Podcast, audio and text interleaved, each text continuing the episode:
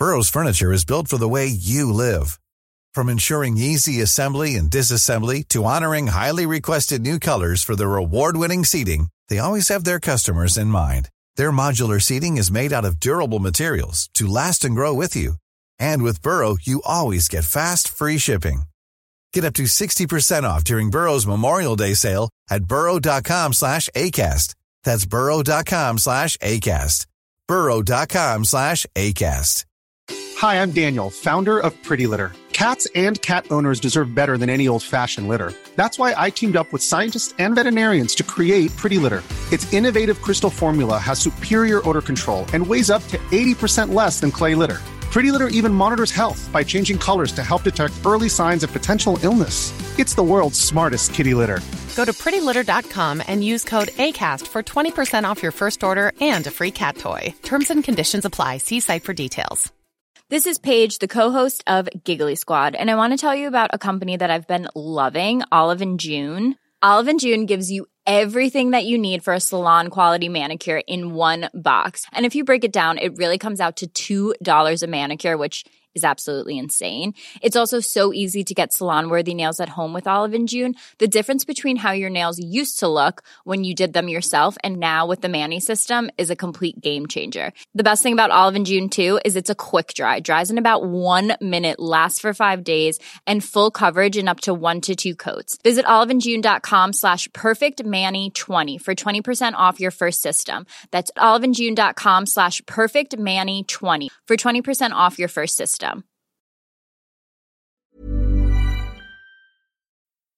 You are listening to Missed Apex Podcast.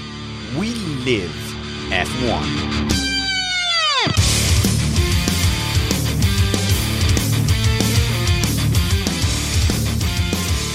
Welcome to Missed Apex Podcast. This episode is dedicated to the memory of Bjorn Gugu, lead guitarist of Fallen to Flux, the band that provides our theme music. Taken too soon, but long to be part of Missed Apex Podcast. I'm your host, Richard Spanners Ready, and I'm joined by Matt Trumpets. How's it going there, Matt? Uh, it's going great. You know, I've been out having awesome cultural experiences. How about yourself? Good Mother's Day there? Yes, I've had a fantastic Mother's Day. Not only did my kids honor their mother, I also invited my mother so we could celebrate Mother's Day all as one big group. So as long as absolutely no one in this group forgot Mother's Day, we should be absolutely fine. On an unrelated note, we're also joined by Chris, Rainbow Sparkle Stevens. How's it going? How's your mum, Chris? She's great. Just, just great. Not angry at all. Look, we have some guests on today. We've been pretty uh, low on our rota over the winter. Pretty much, you know, us three have kept things going for the last three or four weeks, but we're joined now by Missed Apex rookie superstar Nick Alexander. How's it going, Nick? Doing very well, Spanners. And my mom is not British, so it is not her day today, as far as I know. and also joined by Downforce Bannerman and commentator Jake Sanson. How's it going, Jake? It's going very well. Great to be back on MAP once again. We are an independent podcast hosted by MissedApexPodcast.com. We aim to bring you a race review before your Monday morning commute. We might be wrong, but we're first. This show is safe for work. We're keeping it clean here so you can play this with kids in the background or at work. Now then, we do have some big dirty news. Big dirty news.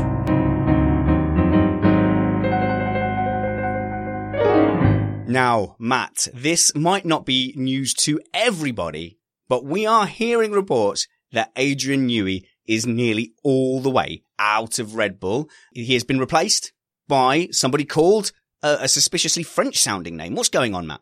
Well, I think basically is you remember a couple years ago when he wanted to go build a boat and he went and built a boat and then Red Bull couldn't build a car.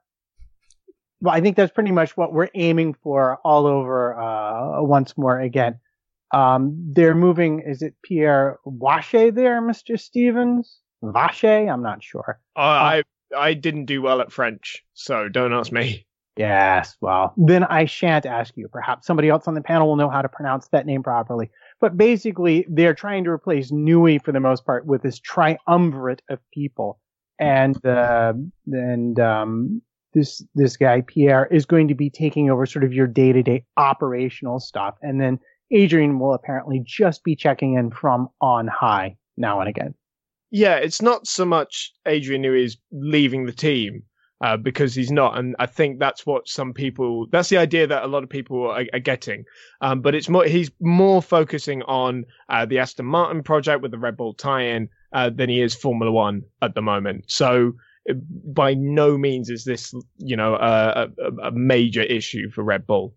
We are literally being corrected by uh, Daniel Drury in the chat as I speak. I think he just means the pronunciation. Hopefully. Yes. Well, you have German, so you're of no use to us whatsoever. Nope. I did German, but terrible at French and Spanish. I'm half French, so I can have a crack at the pronunciation if that's really going to be the first thing we need to get out of the way here, first and foremost. Uh, I believe it is Pierre Wash. Wash, I believe it should be. I was a little bit disturbed because somebody said vache earlier, and that is the French word for cow. So that's not really setting a good precedent. Well, this is amazing journalism so far, guys. Uh, Yeah. Matt, do you want to continue with this horrible news segment or go to the next one? I think we should just abandon the podcast at this point because it's it's just going to be downhill from here. Yeah, and no one tell Carter we've got half French panelists for goodness sake. Uh, look, we're, we're looking towards the teams and there's a couple of teams that look to be struggling financially. We've noticed that McLaren don't seem to have a lot on their bodywork at the moment, but perhaps also we could look at Force India, a team that I've been touting to do really well, especially against Renault in my bet with Anil. Uh, but we are getting worrying reports about their lack of budget. Despite that, you know, they, they've done some running. How do you feel about them, Matt? Well, I think the most worrying thing was um, in the Spanish press, uh, Sergio Perez was mentioning that with the way the money looked now, they couldn't even be considered contenders for the top of the midfield as they were last year. And on top of that, we've seen reports in more than a few papers, although nothing confirmed, and actually, I believe later denied by the team, that one or more energy drinks companies might be after the um, controlling share in the team from, uh, I would probably guess, Vijay Mallya, who I assume has some rather mounting legal bills he's going to be have, he's going to have to be taken care of fairly soon. If the rumors are true and Rich Energy is uh, buying a stake in the team, I would have to think that that could actually have a positive uh, influence on Force India. Just Vijay Mallya and the money laundering and the extradition and all that just seems like a unwelcome distraction. Alleged, alleged money laundering, my friend. And the actual extradition, Isn't it guilty until proven bankrupt? Just saying. I mean, on the face of things, when you look at how Force India have progressed, you know, they've spent a lot of money to get to where they are, fourth in the constructors, but there is a lot of prize money that comes with that. Even so, the team only s- seem to just be breaking um, even as they are, you know, with most um, teams. So, you know, you do have to kind of wonder uh, why they're in such a, a a terrible position. I mean, they were not running Esteban Ocon and Sergio Perez at the very beginning of preseason testing. Uh, and I, I think Matt, your kind of thought process was that well, putting Nicholas Latifi or originally planning to put Nicholas Latifi in the car and then having to settle for Nikita Mazepin uh, is more of a financially driven uh, thought process um, than anything else. Because what is the point in bothering with with Mazepin, uh, you know, or, or even Latifi in the car? Oh, well, precisely. But as we know, of all the teams, uh, Force India tends to ebb and flow with their payments from Formula One. And um, after hearing uh, Carter uh, discuss like the extra money for the extra engine for the extra mileage, if you, as we will get to momentarily, once you start looking at the data, it just it really looks like they're in a very barren period right now and are just literally trying to come up with enough money to uh, make it to Australia in one piece. Well, there's lots of teams that are having to brace themselves for Australia. Also, as we mentioned earlier, McLaren's lack of sponsors and that very, very plain orange car. Uh, I mean, on the plus side, it did make it very easy for people to Photoshop Bic uh, razors and, and Bic pens, etc., onto it. But apart from that, a little worrying. Uh, yeah, although there's some potential other sponsors with that orange color they could go after, right, Nick? Yes, I, for one, am personally hoping that Irn-Bru will slap a girder on the side of that. I mean, the color combo is just perfect. And uh, it seems that caffeinated energy beverages are the new tobacco, what with Monster, Red Bull, obviously the potential introduction of rich energy drinks, whatever those are. They'd, they'd have an issue when they go go to the states though, because I found out quite recently that Irn-Bru is actually illegal in the US. As is Huh. haggis. Both lots of Scottish things are illegal in America. I don't know why. Actually, Irn-Bru have already put an iron girder on the Force India. It's on on the uh, McLaren. Sorry, it's called the Halo. Surely. That was Well, then I've I've uh, allegedly been breaking customs rules then because I drink Irn-Bru on a weekly basis. I love you for that. How delicious is that illegality? I, I don't I don't think that it is illegal. I, I don't know. It has a like a, a food additive or something that's like illegal in the US. It's some really minor thing. Wow, haggis and Irn-Bru is banned in America, and everything else is fine. That's just crazy. Uh, well, for- does anybody really want to eat sheep pluck? Just uh, for our international listeners who don't know, haggis is a very small rodent type creature with two legs shorter than the other so that they can go around the top of mountains without falling over. Matt, enough of this silliness. Let's go and talk about testing.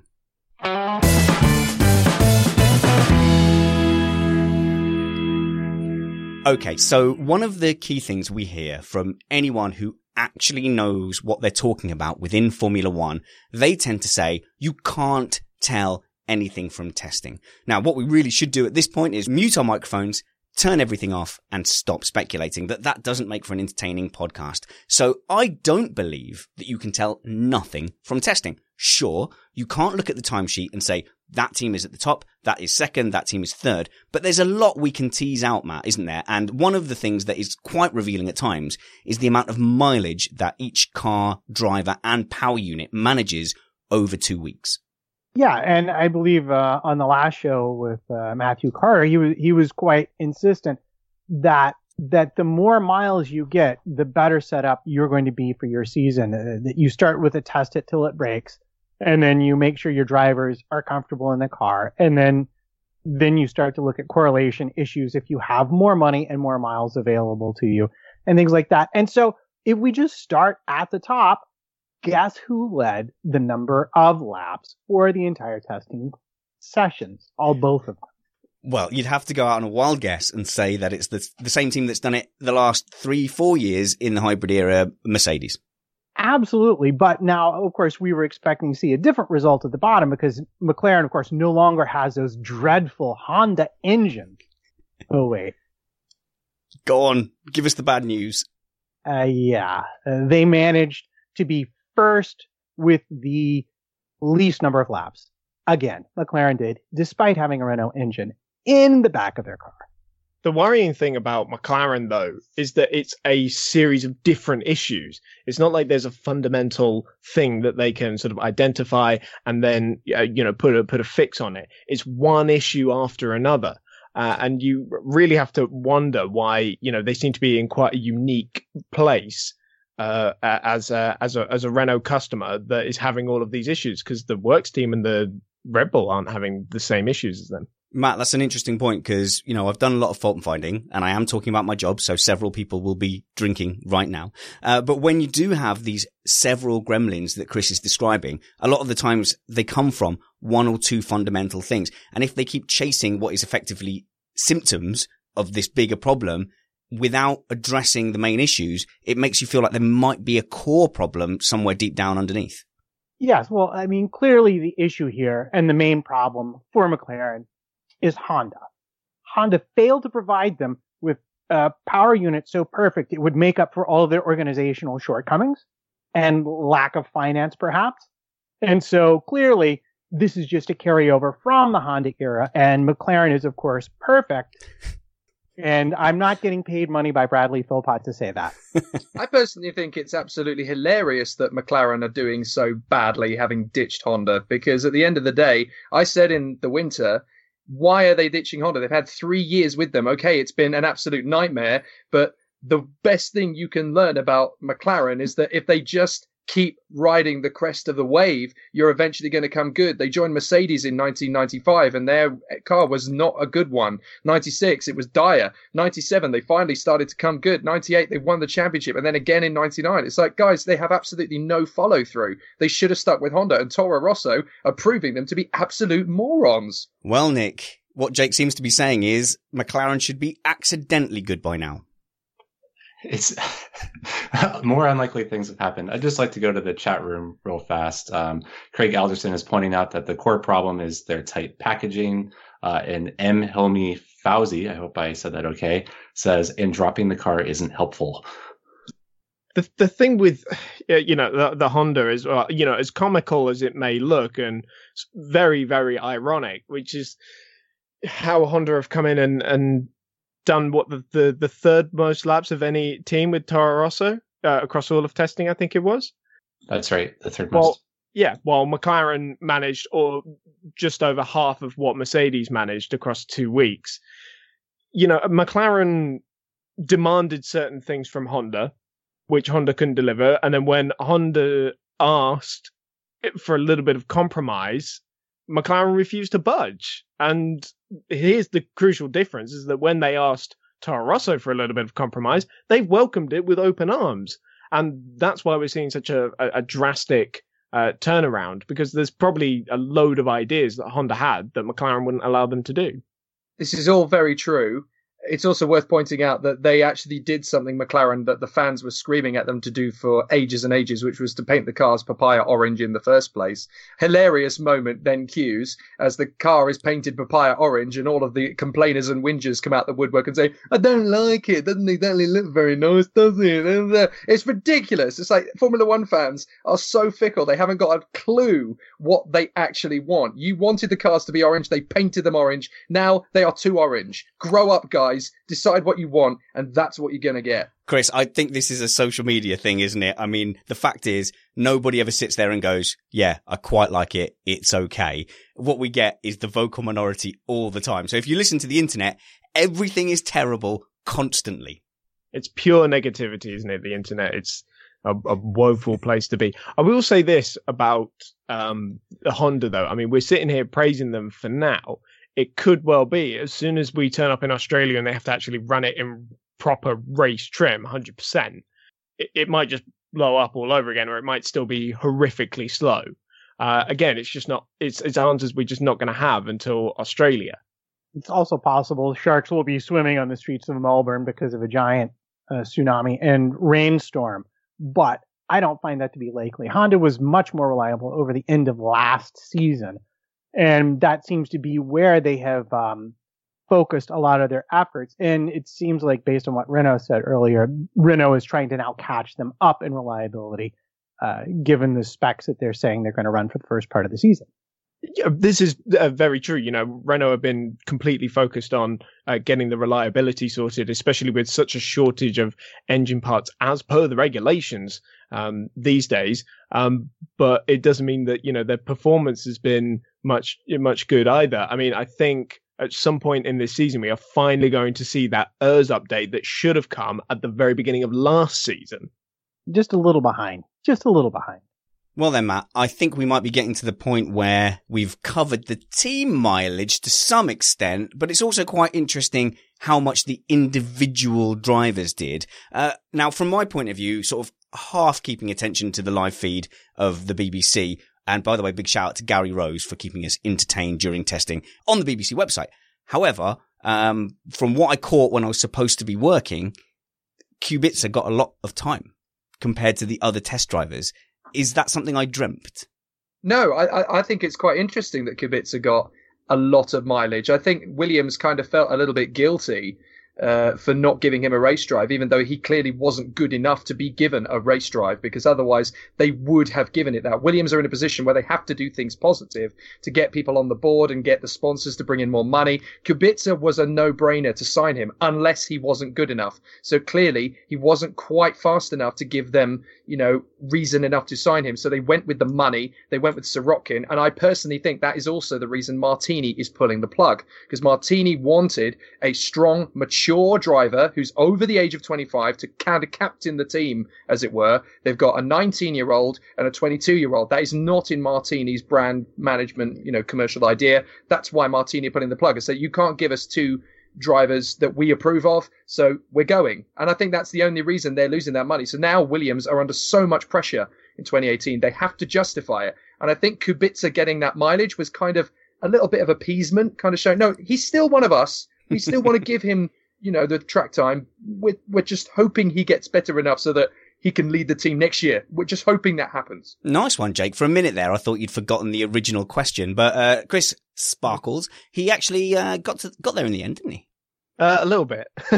I mean, Martini are, are, pulling out of motorsport sponsorship in general. I don't think it's necessarily purely about the drivers. It's more of a, a cultural thing about how, you know, uh, a quarter of the races, they're not really allowed to have the Martini lo- logo on the car anyway, because alcohol sponsorship is banned. So I think that's maybe more something to do with it than just the, the drivers. But for Kubica, you, uh, the, the, the word I'm hearing about the Williams is that it's a bit of a dog of a car. Very uh, rough around the edges, difficult to drive, very raggedy.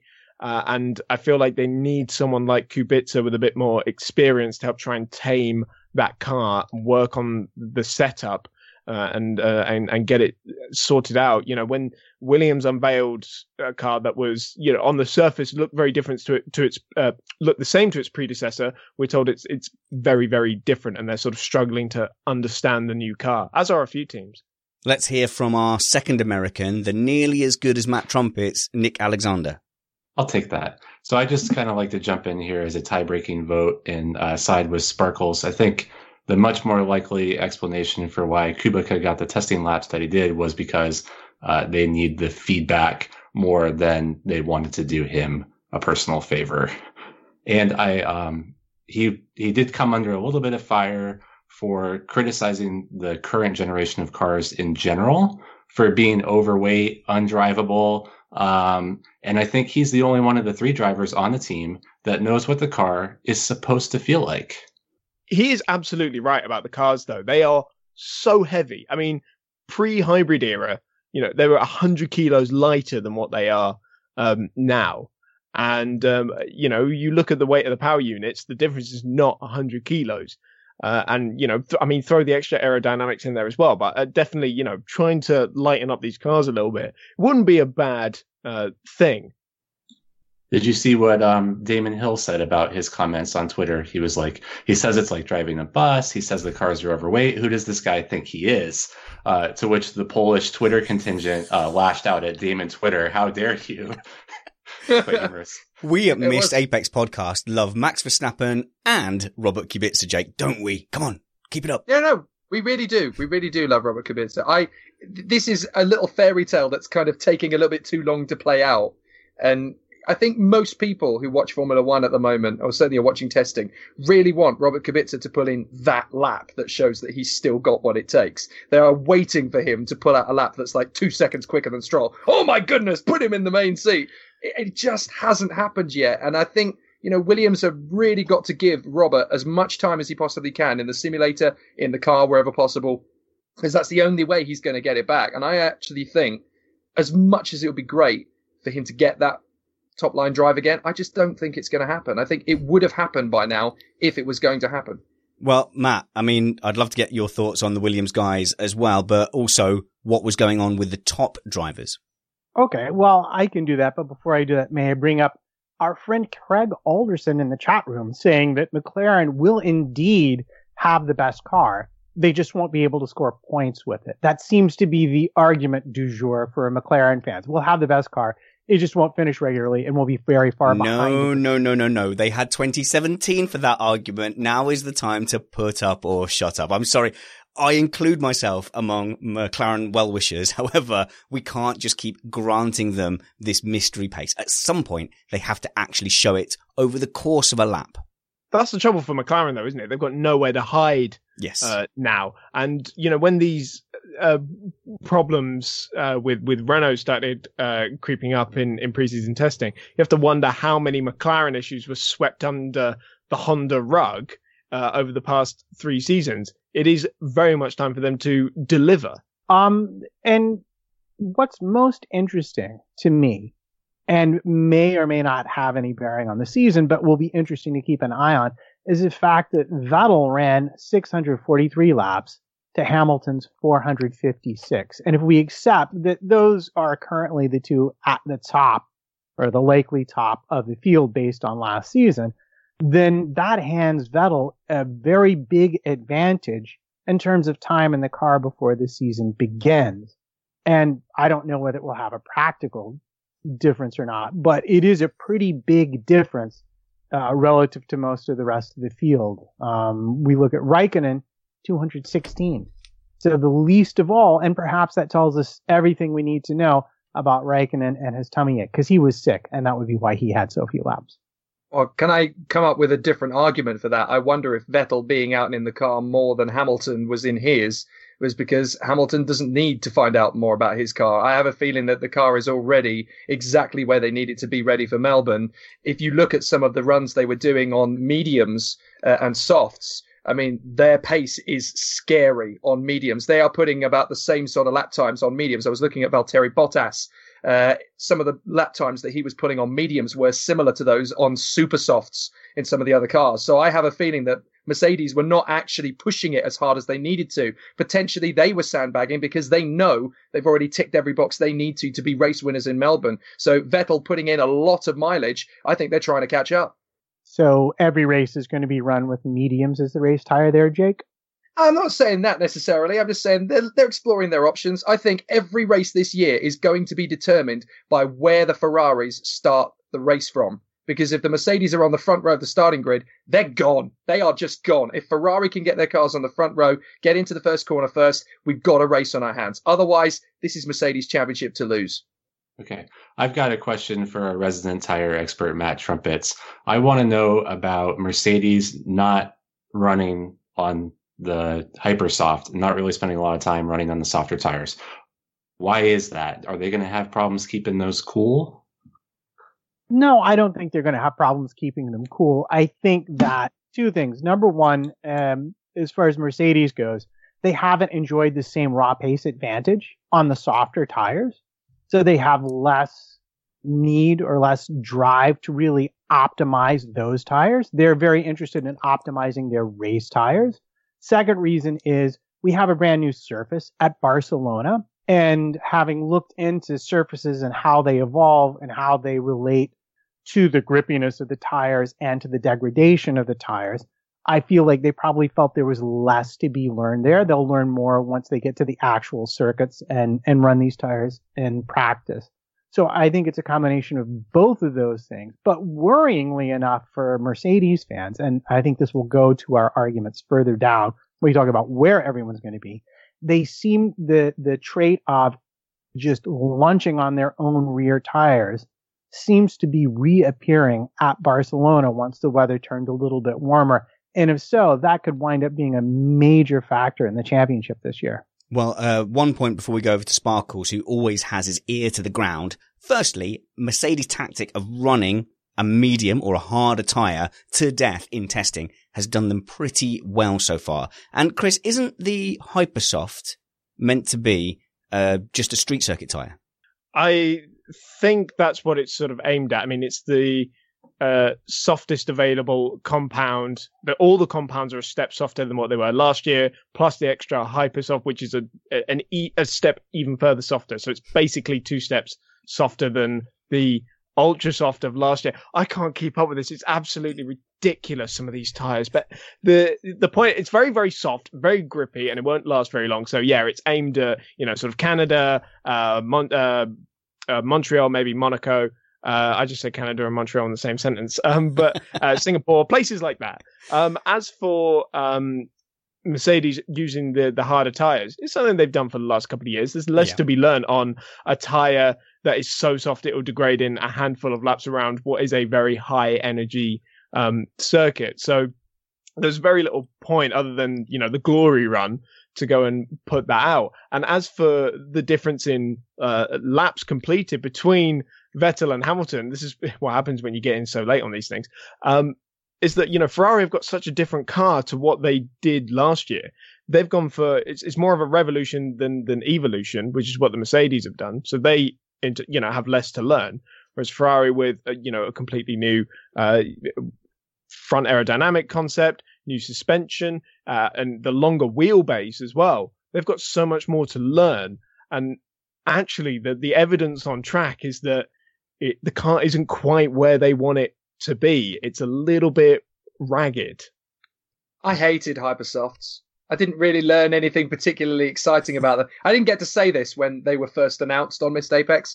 Uh, now I've actually seen them in testing, and wow, it's fantastic. I have a feeling that you know rumors are circulating that there's going to be another soft tire that's going to be softer than that. That's going to be unbelievably soft. Then we're going to have Andrex soft. Then we're going to have soft cheese. It, it's just ridiculous. What is the point of the Hypersoft? I do not understand it at all. The I can't just- believe it's not soft. Uh, well, exactly. I, I, I just think this is Pirelli, obviously bored, and they haven't had much to do, so they think, oh, we'll just make a new tire. Great. I, I will defend it slightly because there's a couple of tracks where I think you would need almost a completely different tyre and setup. And if we accept that we have tracks like Monza and Monaco where you need completely different aero setups, then why not a um uh, a tyre for Sochi? Where we, we know or- the track doesn't wear the tyres. Let's have a tyre that just disintegrates for Sochi. Otherwise, we're stuck with one stop for the sake of it.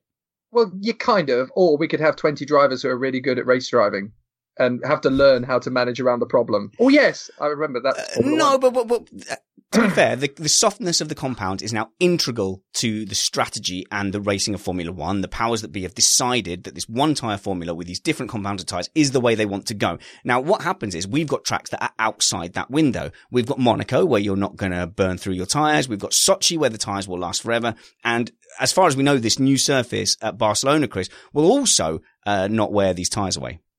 Well, we, we, we say that, but there's been a return of, of graining and blistering that Pirelli haven't seen for a, a very long time because of this new surface. So, although the physical wear isn't as, as great because the surface is less abrasive, what's actually happening is there's pretty much more there's more energy going through the tire, um, especially because the circuit's about a second a lap quicker now. Um, so that is going to put more strain on the tire for different reasons. Um, but I completely agree with your point about, you know, we had so many one stop races, uh, last year and tracks like, uh, Monaco and such in particular, where you could have done the entire race distance on the ultra soft tire. This is not really what we want to see. We, we still want to see the drivers able to push in races. Yeah.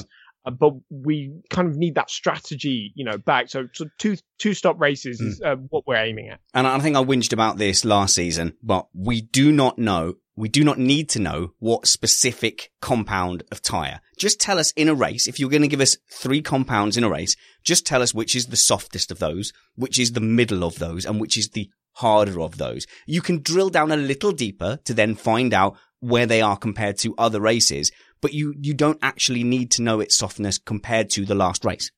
this is why we need to sort of go back to a terminology of sort of option prime Yeah. qualifying because imagine Yeah. we Yeah. go to Monaco, oh they're pitted for the for the hyper or the ultra or the super. You know that is ridiculous. Or do what IndyCar does and refer to them in, in as as their color of Yeah. the tire. Okay, Chris. I'm going to roll us on a little bit. Sorry, Jake. Uh, Matt, we've covered the team's mileage. We've covered the driver mileage, but almost as important is the power unit mileage itself. So we've still got the situation where Honda are only with one team. So they suffer from the same lack of data, but how have the power units themselves held up? And I think not only is there total mileage to take into account, but failure rate per miles is also quite a useful statistic. Yes, had we calculated failure rate per mile or kilometer, we would have been very clever and forward looking. However, I think that fell off of my uh, to do list. Did it fall off of yours as well? It, did. I was sort of hoping you might cover it, but we can take kind of a, a stab in the dark about that and, and surmise from the failures we've seen. For example, the Renault seems to have failed more than the Mercedes, etc., etc. Yeah, no, and and I think we can very safely say that of all the manufacturers, uh, Renault had the most failures. Um, and in fact, if we look at the power unit mileage, it's very simple. Overall, the Mercedes power unit ran the most. The Ferrari was not too far behind. Uh, the Renault was a little further behind. And then, of course, we have Honda being only run in one car. But interestingly enough, the Honda and the Scuderia Toro Rosso ran more than either Red Bull or, or Renault, the works team, or McLaren by themselves. So we can call it definitely progress compared to the year before where Honda only ran 710 laps. This year, losing a whole day to weather, they ran 822. Good. And from that, we can conclude absolutely that McLaren will be problem free in Australia. Yeah, I, I think, I think, but again, with McLaren, I think it's more than just power units. It's operations, isn't it? And you're, you are the expert on this. So I'm going to put you on the spot. uh, instead of answering your question, I'm going to duck it slightly by saying we're getting to the latter half of the podcast now. And I think we've done quite well to keep it into kind of information gathering. We've set the picture of what we saw during testing. I think now, Matt, is probably around the time to get into a bit of not wild speculation, but putting our pundit reputations on the line as to where we think the teams are. What do you think? I think that's a brilliant idea. Well, it was your idea, so let's let's admit that. Fair I'll, enough. I'll admit it. Matt helps with the content sometimes, occasionally pulls his weight. Uh, how do you want to do this, Matt? Well, I, I think I think we should confine ourselves to some basic and simple rules, which is that we're going to group the teams based on their championship finish last year, and argue where they might fall this year. And when we get to a team that you feel should move up or down, we will make the case when we get to that. So, shall we begin? And this is no matter how misguided. So, for example, if you think McLaren is going to win, you've got to wait, panelists, till we get to McLaren at the very back. I'm not saying that they will. Ah, so I'm the rule is we can only talk about the team if they are in the current group we're talking about. Okay, go on then. Exactly. So I if- feel like that makes it easier. Yeah, so if we go to the top end, I'm assuming you've got the top three Mercedes, Red Bull, and uh, Ferrari. Absolutely. These are the ones we're looking at. And now th- then the question, of course, really is, uh, Mercedes last year finished with 688 points to Ferrari's 522 and Red Bull's 368. And the question becomes, will Ferrari be able to get even closer and or dethrone Mercedes? Let's hear from Chris, Rainbow Sparkle Stevens. Short answer, no. Uh, from the evidence on track, the Mercedes looks like a beast and is already where they want it to be. Uh, and unless something goes horribly wrong during the season, you know, they're the smart money uh, for the championship. Who and and I, I don't see anybody arguing that they will be the quickest across an entire season uh, and score the most points. Um, it's when you get to second though that it gets interesting because the Red Bullers look very, very strong on track. Um, we don't quite have the numbers for their sort of race sims because uh, I think it was Verstappen had uh, some reliability issue and Ricciardo's was ruined by a, a red flag. It might have been the other way around, but either way, they didn't quite get a representative uh, run in. Um, but the car looks very good. They've really managed to get a strong foundation going, which is what they've really struggled with over the past few years. So it seems like on their side of things, things are going very well. But uh, the the the Renault power unit, it all depends on on them. Uh, and that's going to be their limiting factor for sure. The Ferrari, as I mentioned, you know, it's it's got a weak foundation, it seems, and it seems like uh, as a, a an opposite to last year, uh, where Mercedes had more room for improvement, Ferrari have got the biggest gains to make over the season. Well, the biggest Ferrari apologist in this panel is Nick Alexander. How do you think your man, Sebastian Vettel, is going to do this year? Um, as much as I hate to admit it, I don't really see any compelling reasons to change my order of Merc, Ferrari, Red Bull. I don't see any weakness in the Mercedes. If anything, they've gotten on top of some issues that created some opportunities last year. But with that said, I think Ferrari made some mental mistakes, some strategic mistakes that would be some low hanging fruit for some improvement. I'm hoping for as tight of a battle uh, for the top spot next year. Right. Well, I, I will help you out there. And I'm going to go back to my favorite subject of all time, tires. And if we go and look at the pictures of the tires on the rear of the Mercedes, yeah, they were incredible on the medium tires, but medium tires are not always going to be the race tires and not always available. I think Mercedes will absolutely struggle at certain circuits with their rear tires. I think the car is probably better balanced this year, but I think Ferrari is not sitting still and they have more room to optimize the car throughout the length of the season. The, the issue for them is, uh, qualifying and qualifying mode and can they get closer and, and make the same kind of step that Mercedes regularly makes with their power unit, which is what has put them in the front of the race and given, given them basically the tactical advantage almost everywhere they go. And uh, I'll just point out that some people on the internet were saying that Mercedes were deliberately spinning up the tires and doing sort of burnout tra- uh, training, and that might have led to the kind of I don't know what burnout training is, but basically they were doing something abnormal with their tires that was making them look terrible in the photos. Quickly, Chris, am I right or wrong about that? I, I couldn't say if uh, Mercedes were deliberately doing that, but it's been a trait of the car over the last few years that it works better on the harder tires. So this is not necessarily a Matt already said a, that. a new. Well, no, but it's I'm saying it's not necessarily a new issue. I don't think it's as big uh, a thing. no, no, know? exactly. No, no. I- And I, and I think you're absolutely right, as Matt was previously when he made that same point. Uh, Jake, give us your order on the top three before I give everybody the correct order. My order on the top three.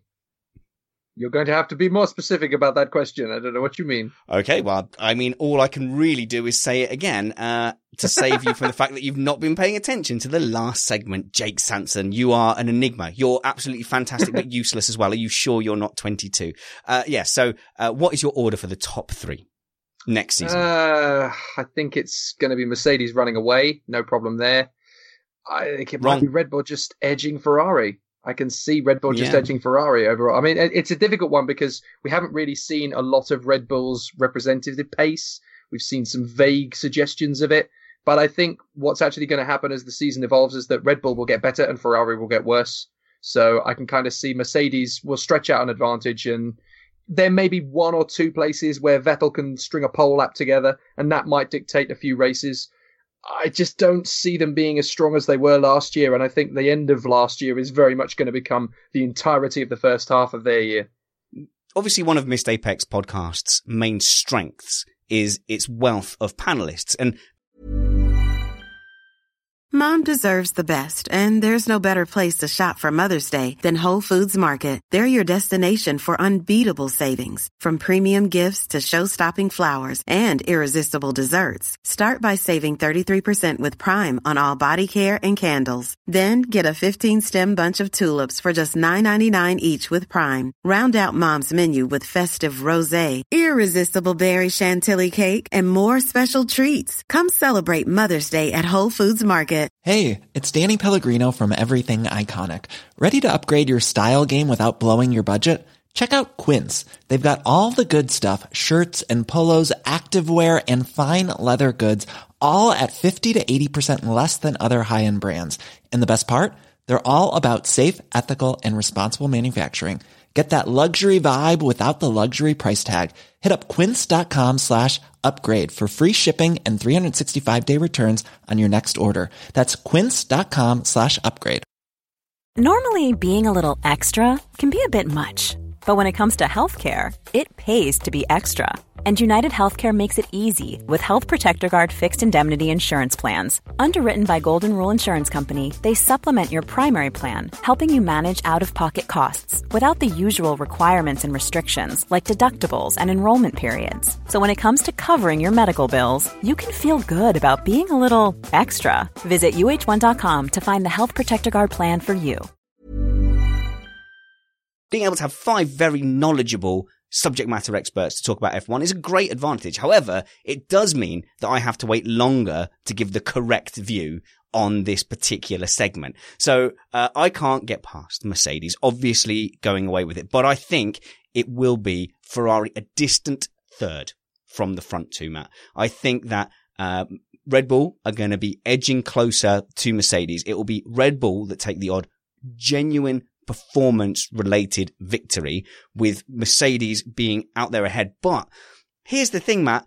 If Mercedes are being challenged by Red Bull instead of Ferrari, they have two great drivers there to take points off of Lewis Hamilton, whereas Ferrari very much only had one.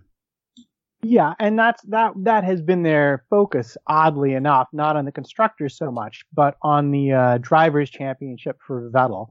And I'm sure there's a lot behind that that we don't know. So I'm wondering, and Rob Graham in the chat room is asking as well, why does everyone rank Red Bull ahead of Ferrari? And the answer may be because they have two drivers and Ferrari has one driver. But what I would like to know is with the reports that Renault is focusing on engine reliability and that they're turning down 40, 50 horsepower, I've seen quoted. How can you say that Red Bull is going to be up there fighting with Mercedes if they're going to be 50 horsepower down? Okay, so this is the point where we go, you can't tell anything from testing, but I think we sort of can because Ferrari have previous of showing us their hand in testing. We know that in Ferrari, they are under this immense pressure to show not only their, not only to win, not only in the championship, but to constantly show performance. And that's why I think Ferrari have turned up with low fuel runs. They've gotten to the top of the timing board. I think McLaren have done the same thing. Now, Red Bull have much more of a history of being crafty. Mercedes have much more of a reputation in testing of not showing their hand and not actually trying to set a fast lap. I think it's very obvious that they've not tried to set a fast lap. They've not even used the softest tyre. So it wouldn't surprise me, Chris, if Mercedes and Red Bull were running at, say, no, no less than half a tank, for example. And Ferrari did runs that were uh, on light tanks. And when you look at Mercedes on their long runs, some of the fast laps came towards the end of those long runs. So you're talking about a, a car that has only run on either high fuel loads or low fuel loads with worn out tires. So Chris, you are a mathematician. You're so not. But no. when we, if you, if you think as I do that there's perhaps half a fuel tank of difference between Ferrari's best time and then Red Bull and Mercedes best time, what sort of time delta are we talking there for that much fuel? I mean, if we're talking, you know, every 10 kilos is worth three tenths of a second, um, you're looking at sort of every 10 kilos, every 10 kilos. Yeah. Yeah. Mm. That's right. Yeah. So every, uh, you know, what a lap be about one and a half, one and three quarter seconds. That's a rough estimation, but the, um, the, the, thing about it, it is really difficult to read into testing times because of track conditions that are variable, fuel loads, engine settings, traffic, red flags. You know, there's so much going on for such a long period of time. It's really difficult to be able to crunch the numbers. So you do have to do a fair bit of work on the um, the, the, the Renault aspect that Nick brought up about how they're sort of 40, 50 horsepower down. Um, you know, that is going to be a major issue for them. But for the quali modes, they are introducing further restrictions yeah. on oil burning that should bring the pack co- closer together in qualifying. Yeah, so Lauren's roller graph in the chat room says the Ferrari power unit is not as good since it's not allowed to burn oil. And Dominic Oxford suggests that Ferrari have more recently avoided glory runs. They seemed to stop it last season. Now, they might have stopped it in practice sessions, but Nick, looking at testing this time last year, we were all saying, well, not me, because I was smarter than that, but we were all saying Ferrari had the fastest car. And I think clearly Mercedes did have the ultimate pace fastest car. Is your team sandbagging or not? I am definitely going to put on my Ferrari apologist hat here.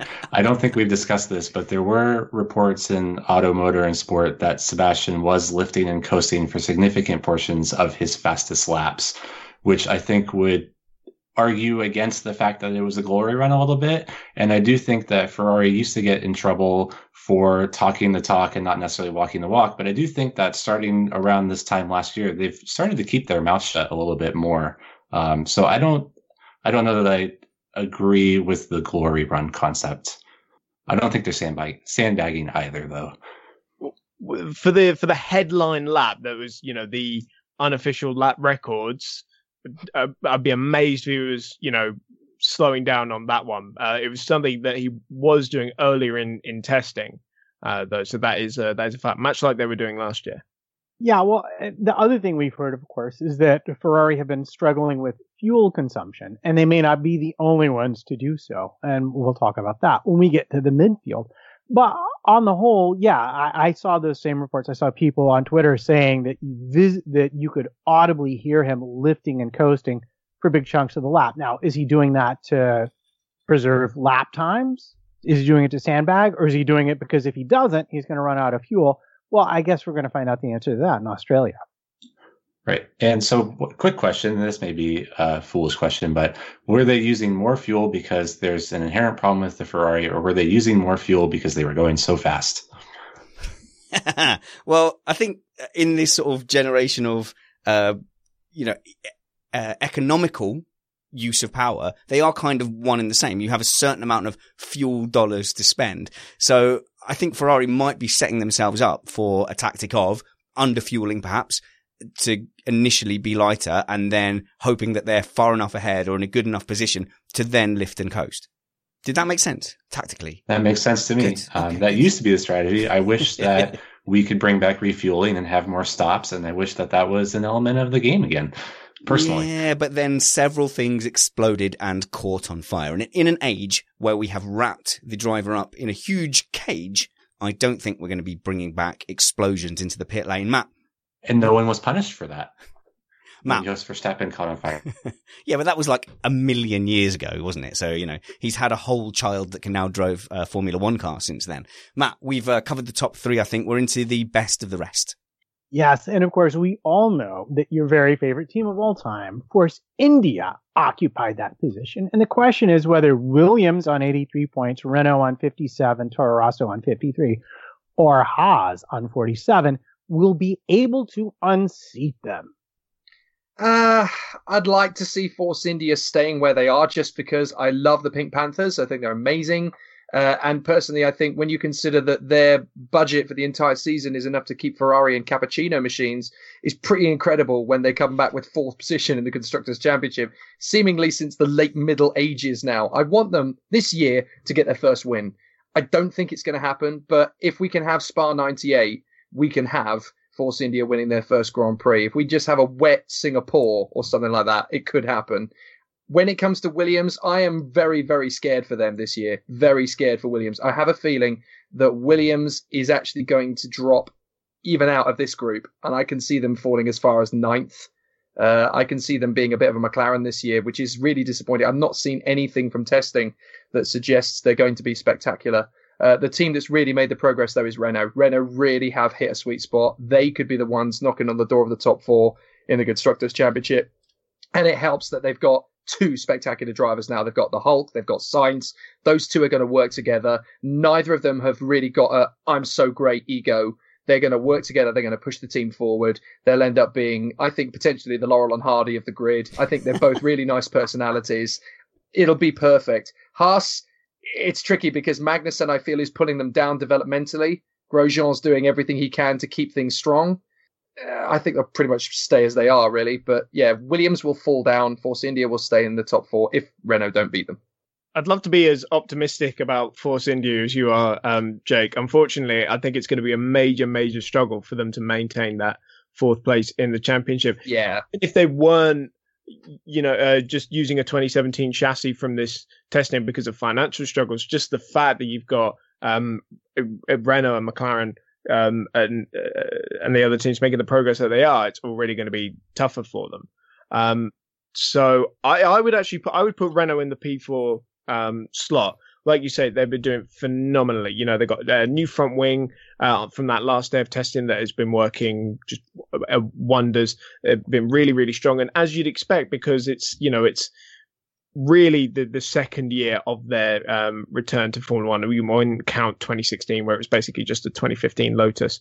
Um, Haas actually, I, I know you say that um, you know you're not particularly looking at, at Haas, but I think they're the quiet ones of, of testing. I think they've actually probably a team that made really good progress, and actually, I'm one. I'm looking up for them in that in that that Renault Force India battle. Way to make all of my points for me there, Stephen. I'm sorry, I'm brilliant at this. I, oh, here's what I'm going to say. Uh, we're talking about best of the rest, and and I agree with you, much as it pains me. Uh, Force India, if they had the money, absolutely maintain that spot.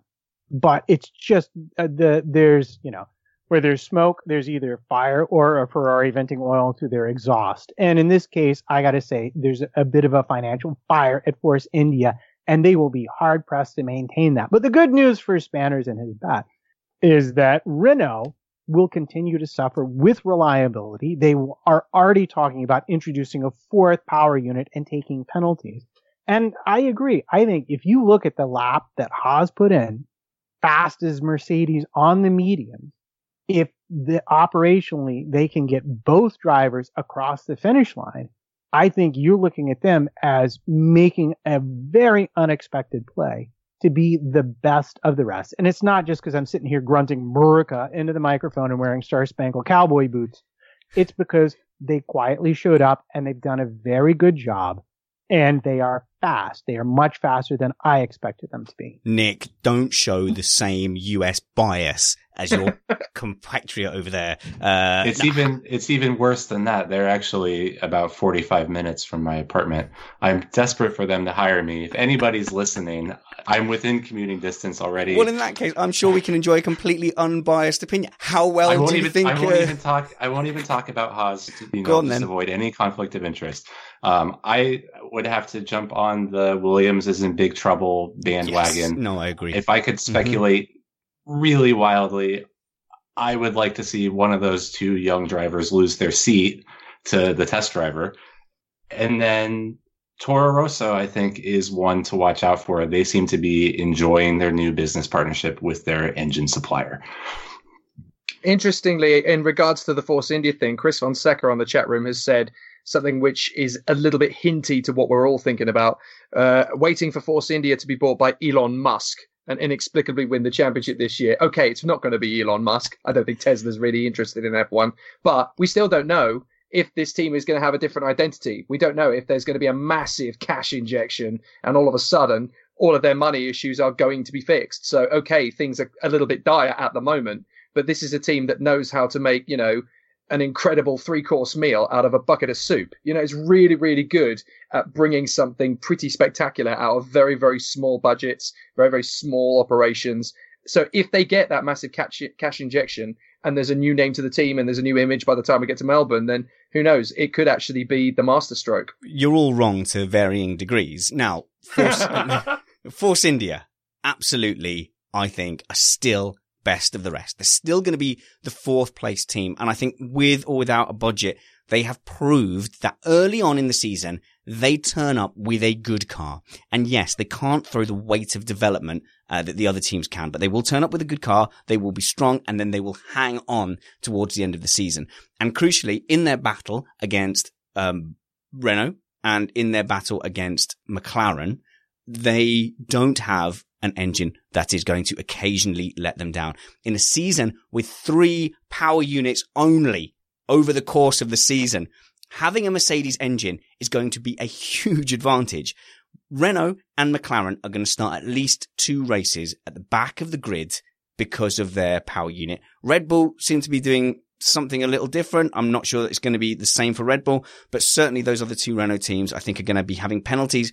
They are going to have races starting from the back. Force India are going to be able to show their true pace in every single race. I'm not as worried about Williams as you guys are because, um, yes, their drivers are an unknown at best and poor at worst. However, there is a fundamental quality of engineering at Williams that will see them still, I think, in the, in that very much top half, fifth or sixth. Where am I going wrong, trumpets? Well, I'll tell you where you're going wrong. Is you're insisting that Force India being the best of the rest, with which I absolutely agree from an operational and design standpoint, will equate with finishing fourth, which they won't because they lack the budget to pull that off this year. They'll And finish fourth. I know you can say that, but when your own driver is saying things like, we don't have the money to finish where we did last year Yeah. at the start of the season, it's more concerning than just, oh, well, they ran fewer laps, so they couldn't afford to pay for the extra power units. But what's interesting to me also is that nobody has mentioned Toro Rosso. Have, are they not on the grid this year? Did I miss something? No, you did. I did mention that. Oh, you. Oh, I was reading comments. That's you're not supposed to say that, even if you did, Nick. Come on, did you not read the official? Don't You're a traitor to the chat You- rhetorical question. Sorry. Yes, no. Um, uh, but but really, uh, Toro Rosso is being entirely ignored here. But I see them as being, uh, despite their lack of name drivers, as being very opportunistic and hoovering up enough points to stay in this category. I would. uh, name drivers. Yeah, I was going to say the same thing. No, no, no, no, no, no, no, no, no. Uh, well, I, Uh, I, th- I I'm don't sorry. know. They had Sainz last year. They- I, I know, but they've- I know- They've got a WEC champion and a GP2 champion. No, trumpets is right. Sparkles, tell us your Oh. take. Okay, I would. Yeah, my original thing I was going to say was to disagree with Spanners, which I always love doing. Um, which is to, the, the engineering at Williams. Uh, you know that they've got They've got a core of That- engineering talent. right. Well, that doesn't really bode out in the evidence, which is that the car is a dog on track and will be super difficult to drive uh, for two very inexperienced drivers who There's that. although Yeah. didn't didn't throw it at the scenery in testing, which is very you know impressive, especially given the the ice cold conditions that we saw in that first week. But in terms of pure pace, they're going to struggle. Jake, tell me you've got something better than they did not crash, so it might be okay. I haven't, I'm afraid. It's it's Stroll and Sirotkin. It's Stroll and Sirotkin. I, I commentated on Sirotkin when he was in Formula Renault 3.5, when everybody was saying, oh, this is going to be Russia's new super kid. In Moscow, coming to the grid, he stalled it in first gear. And this is a guy who, you know, should be a, a Formula One superstar. I have yet to see anything particularly spectacular from Sirotkin. Similarly, actually, to come onto the Toro Rosso thing, you're talking about no two name drivers, a WEC champion and F1 champion. I want Hartley to be better than I feel he's going to be, but I don't think he's quite going to measure up to where we would like him to finish. He'll score sevenths and eights and ninths to the kingdom come, but I'm not sure he's long term Red Bull material. I think he's filling in until some of the other younger Red Bull guns are ready to take over. With Pierre Gasly, I know he's a GP2 champion, but I have yet to be stunned by him. He just seems to be very, in the same way when I was impressed with Danny Kvyat when he came through, I just haven't seen that from Pierre Gasly. And I feel that ultimately Red Bull Junior, as it were, are completely going to shoot themselves in the foot for betraying Dan Kvyat. I think he, they should have stuck it out with him. See, in a way, I agree with you about Pierre Gasly because I actually rate the man he beat to the title that year, Antonio Giovinazzi, higher yes, than yes. he. But I would uh, actually like to come back to the the, the uh, of uh, of Haas and actually jump on your bandwagon because I would actually say Haas are going to overtake Williams, uh, and so I will take I will hurt the Yeah. national pride uh, on on this side of the pond uh, and and grit my teeth through that. But it is I think it's just a fact. I can agree with that. I can say, you know, Grosjean has pretty much been, you know, sallying forth with Haas for the last two years now. And it's proof that, you know, this is their third year. They are going to have a much better time of it. And even Kevin Magnussen, who I slate to high heaven, is actually starting to look like a slightly impressive racing driver now. So maybe, just maybe, he won't embarrass them. I know that's, that's hoping for a lot, but maybe. Yeah, sorry, I'm replying to the chat room. But uh, with regards to Williams, I will make the point that they do have a ton of amazing engineering talent, but a lot of it is a, a lot of it is pointless. They have an entire gearbox division for designing their own gearbox when they could just buy the one from Mercedes, like Force India does. And so a lot of their budget goes into sort of this legacy engineering talent that they had from when they were from when the entire sport was different. And they've not yet revamped their corporate structure to match modern reality. And I think that's why you're sometimes, and I'm sometimes, and we're all sometimes surprised at Williams with this wealth of talent and history in the sport fail to do better. It's because they spend a lot of money on things that don't really help them all that much. And the other teams, the teams that do better, this is absolutely what they do. Um, and I'm glad to see that you're on board with my Haas prediction of them doing better this year. I've got my fingers crossed because it's perhaps a good model if if they can trouble the people, um, they can they can trouble the top three, as it were. Shall we descend into the cellar? Yes, I think that's a good idea. Now, it's easy to forget with all the optimism of certain people talking about McLaren finishing as championship contenders that they did, in fact, did they not on points finish in the top two, uh, the bottom two, Matt?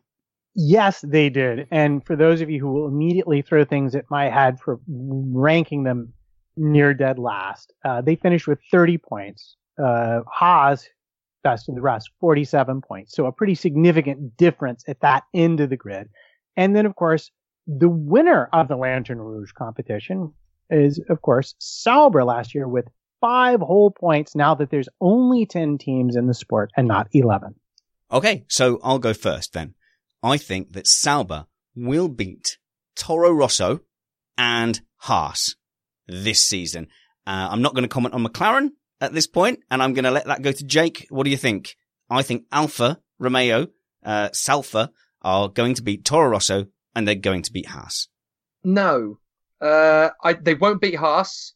Uh, they might beat Toro Rosso, but to be honest, while the car looks better and while Charles Leclerc is in it and he is a prodigy and he is stunning, who has he got to get data from? Marcus Cheese Sandwich Ericsson, the guy who, oh, wasn't he the cause of one of the red flags with the most idiotic of spins at turn one? I mean, the guy is garbage. I do not understand why, if Sauber are going to have this input from Alfa Romeo brackets Ferrari in the first place. Why they didn't bank on their man alongside Leclerc? Why didn't they give Giovinazzi the keys to the car? It's astonishing uh, that they just keep Marcus Ericsson in. I mean, Pastor Maldonado was an idiot who brought money to it. Marcus Ericsson is just blind half of the time. I, I cannot believe this guy is still in Formula One. It is lunacy.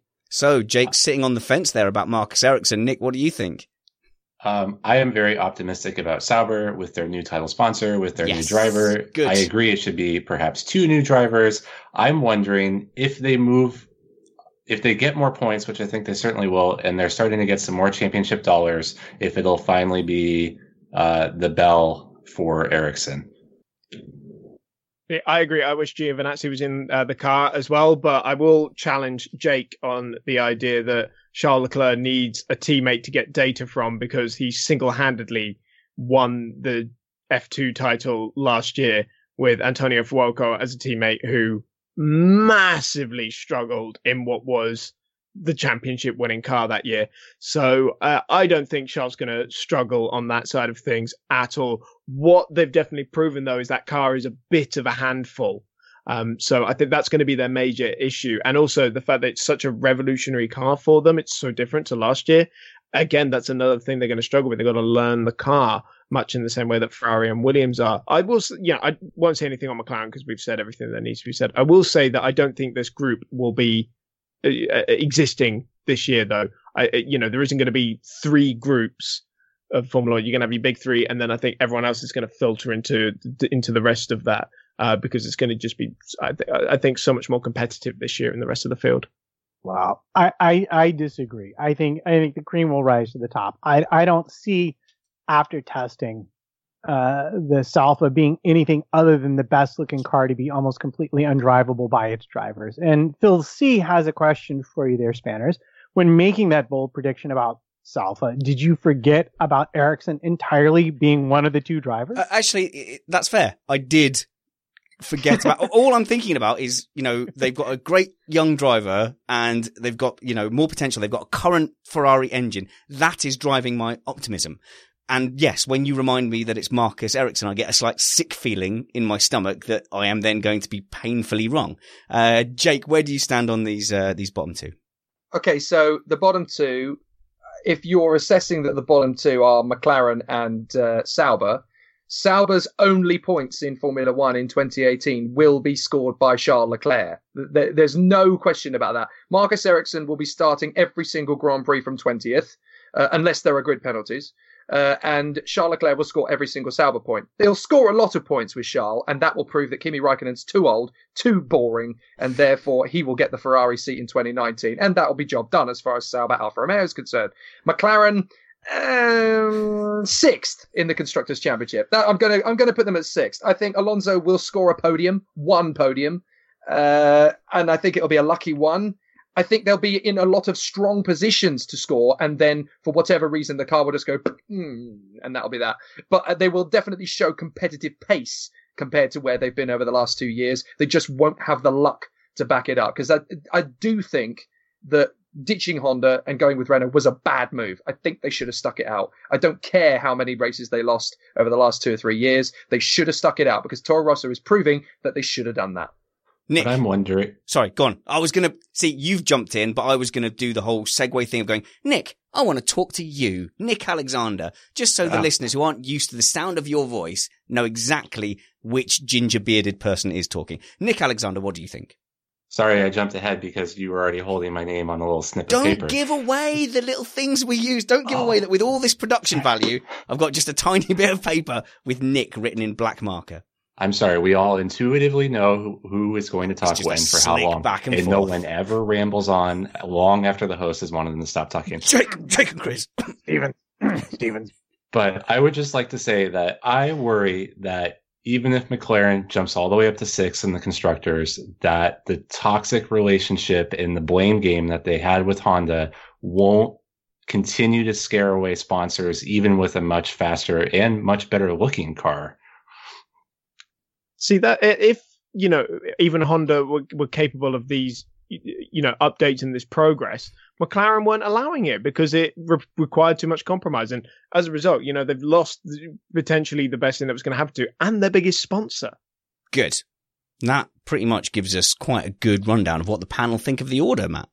Yeah, it does. It's interesting to me. Very few people are making uh, the argument for McLaren to be going anything than other, possibly to the midfield. Don't see but it. the the the chat room makes the point that they think Sauber's real move will be removing Ericsson from the cockpit and putting Calderon in for a race. And I'm curious what people think about that. Oh, wow, that would be spectacular. And they've really pushed her appointment and they've been very vocal about her involvement in F1. Jake, what insight do you have on that? Uh, I think it would be a smart move just to shut Carmen Jorda up, personally. Uh, Uh. I think I think everybody has had enough of every time she opens her mouth and says, "Oh well, maybe you should try Formula E, ladies, because it's going to be easier than Formula One." Bull. I'm sorry, I'm not going to finish the rest of that because this is a clean podcast. I think I think know- she I think she may have been asked a leading question. Well, absolutely, but I, I do believe that Tatiana Calderon. I don't think she's Formula One winning material necessarily, but she will be a groundbreaker because the last F1 who actually tried to compete in Formula One was Giovanna Amati, and I think all of the horror stories around that have already been written in full page volumes. We need someone who's actually competitive that could run. Uh, alongside someone like Charles Leclerc, I'm not saying she'll beat him on pace, but she's good enough to be at that level. Oh, oh, yeah, I sure, but think Chris she could do it. Sparkles, Sparkles, if you were a young Formula One driver of any gender, you would want to get into Ericsson's seat to prove you could do better than Ericsson. Uh, possibly the only other driver you would want to do that more is with Lance Stroll's seat, but Ericsson's a pretty good seat to jump into as a benchmark to show what you can do. If I were a young driver, I'd take any seat I could get. Um, but the, the the problem with with Calderon, you know, as as brilliant as it would be, as 3D Quick points out in the chat room, actually, not enough points for a super license. No, that is a problem. All right, look, we've uh, I think we've shuffled through the order a lot there. I want to speak to some of our panel.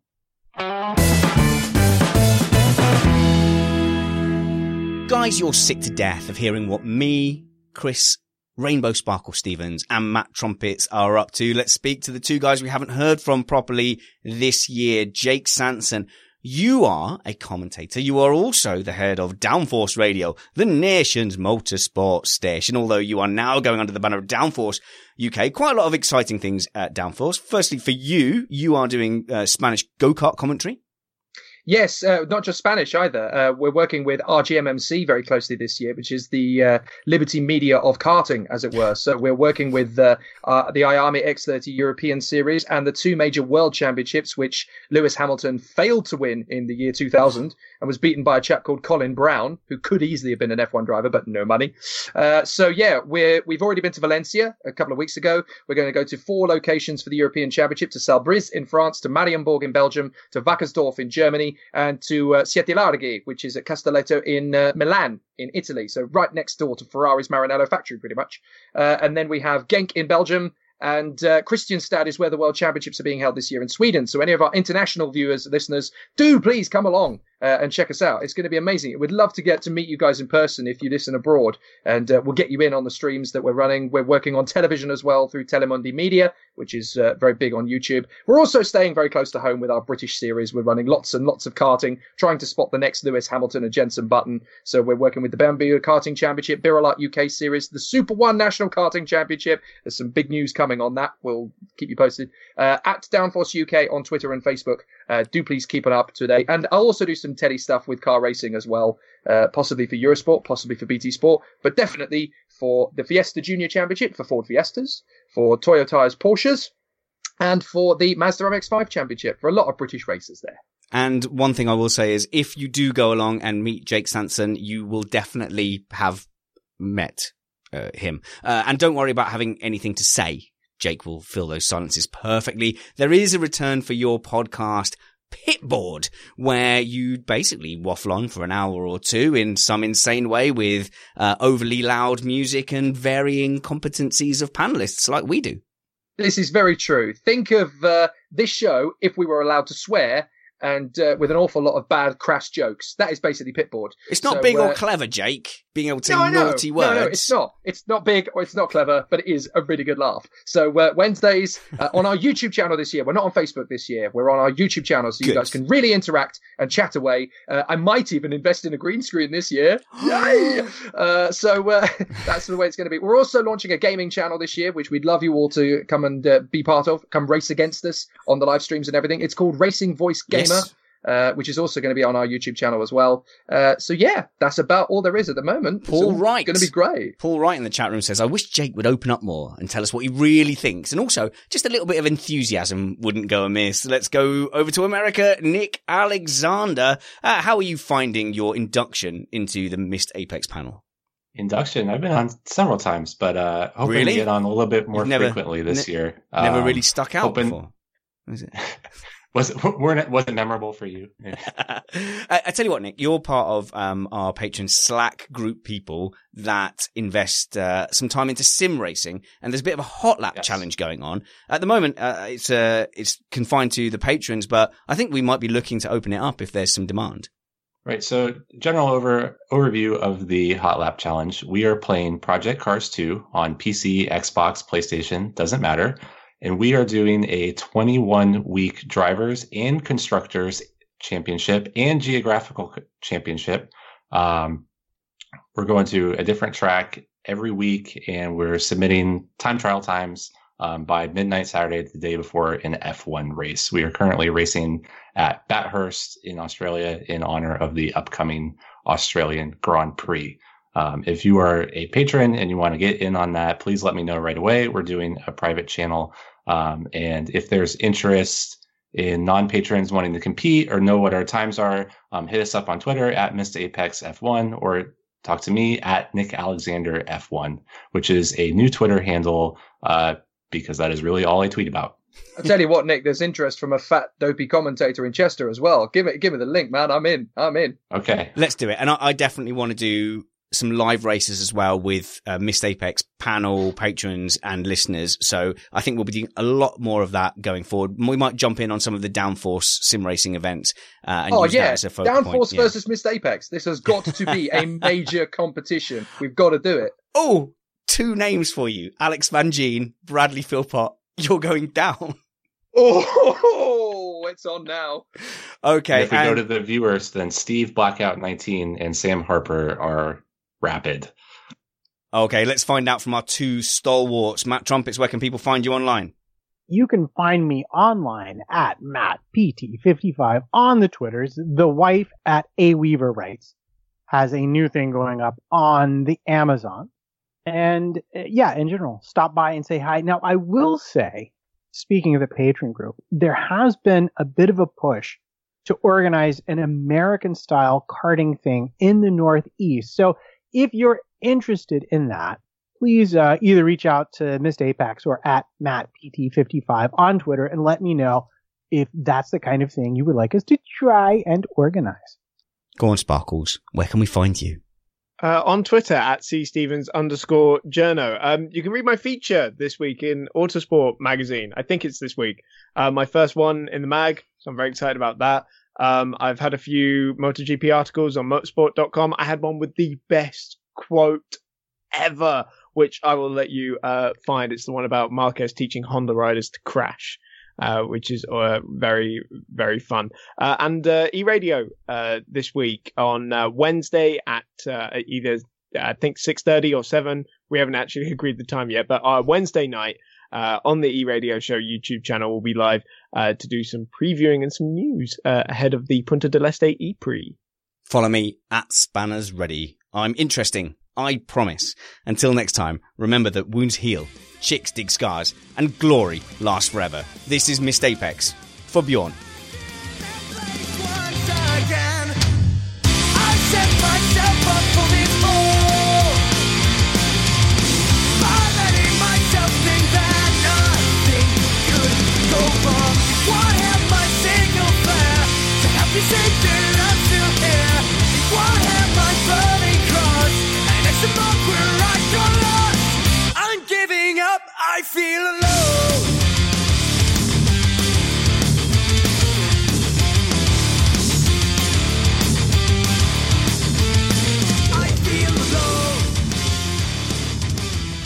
We never feel alone on the live stream, Matt, because we have so many comments to pick from.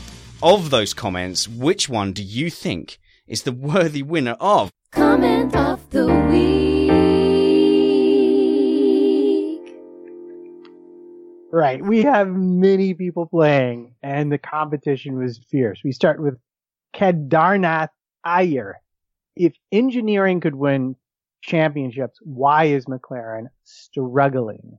And then we have, um, oh, sorry, RJ Bone, where there's a Ferrari fire, there's a customer car powered by Ferrari smoldering.